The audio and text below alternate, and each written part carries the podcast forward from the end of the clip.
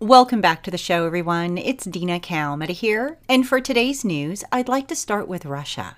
It has been reported that President Putin announced on Wednesday the deployment of the Russian Navy ship Admiral Gorshkov has become the first warship carrying Zircon hypersonic cruise missiles to begin routine combat service. The Russian president stated that I am sure that such a powerful armament will allow us to steadfastly defend Russia from potential foreign threats. It will help to maintain the national interests of our country. The Russian defense minister said that the ship will travel through the Indian Ocean and the Mediterranean Sea in addition to the Atlantic. The Zircon missile can travel nine times the speed of sound, according to intelligence on the new weapon. The defense minister stated that the unique feature of the Zircon hypersonic missiles is their guaranteed ability to bypass any existing or prospective air defense systems. Now, in addition to this report, the Jerusalem Post is reporting that the Russian Defense Ministry is also bolstering its strategic nuclear forces in 2023 with further deployment of multi warhead nuclear missiles and further modernization of its long range strategic bomber division.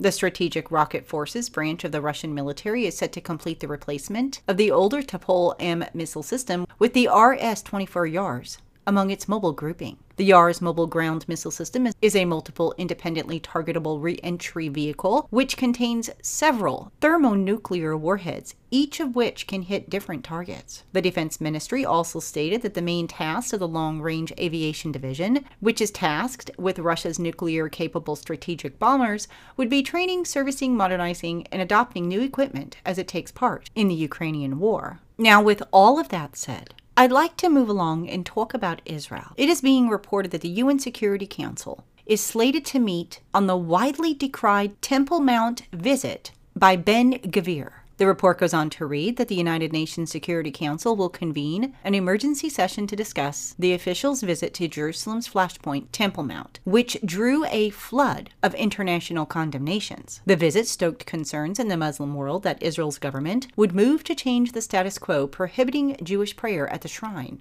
considered the holiest site in Judaism and the third holiest site to Muslims. Ben Gvir has long been an advocate for formally altering the Temple Mount status quo, in which Muslims are allowed to pray and enter with few restrictions, while Jews can visit only during limited time slots via a single gate and walk on a predetermined route closely accompanied by police. Palestinians and most of the international community reject any changes to the current situation, although most Palestinians also object to any Israeli Jewish presence at the site, including of police officers tasked with preserving security. Finally, it reports that the Tuesday visit was held on the 10th of Tevet, a Jewish fast day mourning the events that led to the destruction of the temple that once stood there. Many Palestinians reject the notion that the site is holy to Jews, having accused Israel and Zionists for around a century of plotting to destroy the mosque and replace it with a Jewish temple a move that is not supported by mainstream Israeli society. Other headlines in regards to his visit are as follows Jordan has summoned the Israeli ambassador for reprimand over Ben Gvir's Temple Mount visit. Hamas retaliation over the visit will be the last war. U.S. State Department warns that the Temple Mount visit could provoke violence. Germany has urged caution to maintain the fragile peace at the Temple Mount. Palestinians have accused the Israeli minister of attack on the holy site. So this visit has definitely sparked a lot of anger. And I guess we're just going to have to wait and see what happens. And as we're on the topic of Israel, Secretary of State Antony Blinken stressed the United States' opposition to policies that undermine efforts to reach a two state solution to the Israeli Palestinian conflict. It goes on further to report that the United States has repeatedly stressed this position before and after Prime Minister Benjamin Netanyahu's government was sworn in last week. Netanyahu's right religious coalition has agreed to expand Israeli settlements in the West Bank and legalize dozens of outposts. The first clause of its overall government guidelines specifies that the Jewish people has an exclusive right to all parts of the land of Israel, an area that includes the biblical Judea and Samaria, today's West Bank. Netanyahu's party has also agreed in principle with religious Zionism faction to work to annex large parts of the West Bank.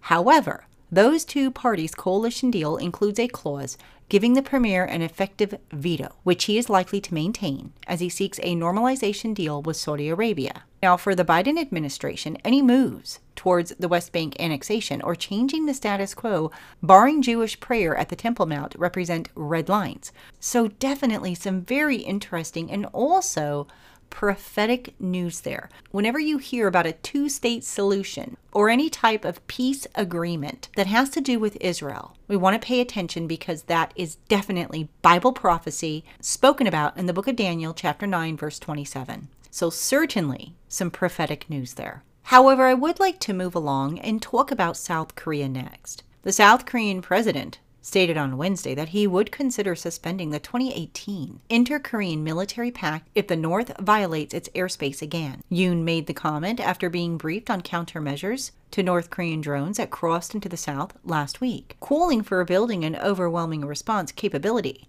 that goes beyond proportional levels. During the meeting, he instructed the National Security Office to consider suspending the validity of the military agreement if North Korea stages another provocation invading their territory. The 2018 deal sealed on the sidelines of the summit between North Korean leader Kim Jong un and the South Korean President Moon, calls for ceasing all hostile acts, creating a no fly zone around the border, and removing landmines and guard posts within the heavily fortified demilitarized zone. Finally, it reports that abandoning the pact could mean the return of guard posts, live fire drills in the former no fly zone, and propaganda broadcasts across the border. So, in conclusion, we've got some very high tensions. And as always, I will continue to keep you updated. But I'd love to hear from all of you, so please do leave your comments below this video.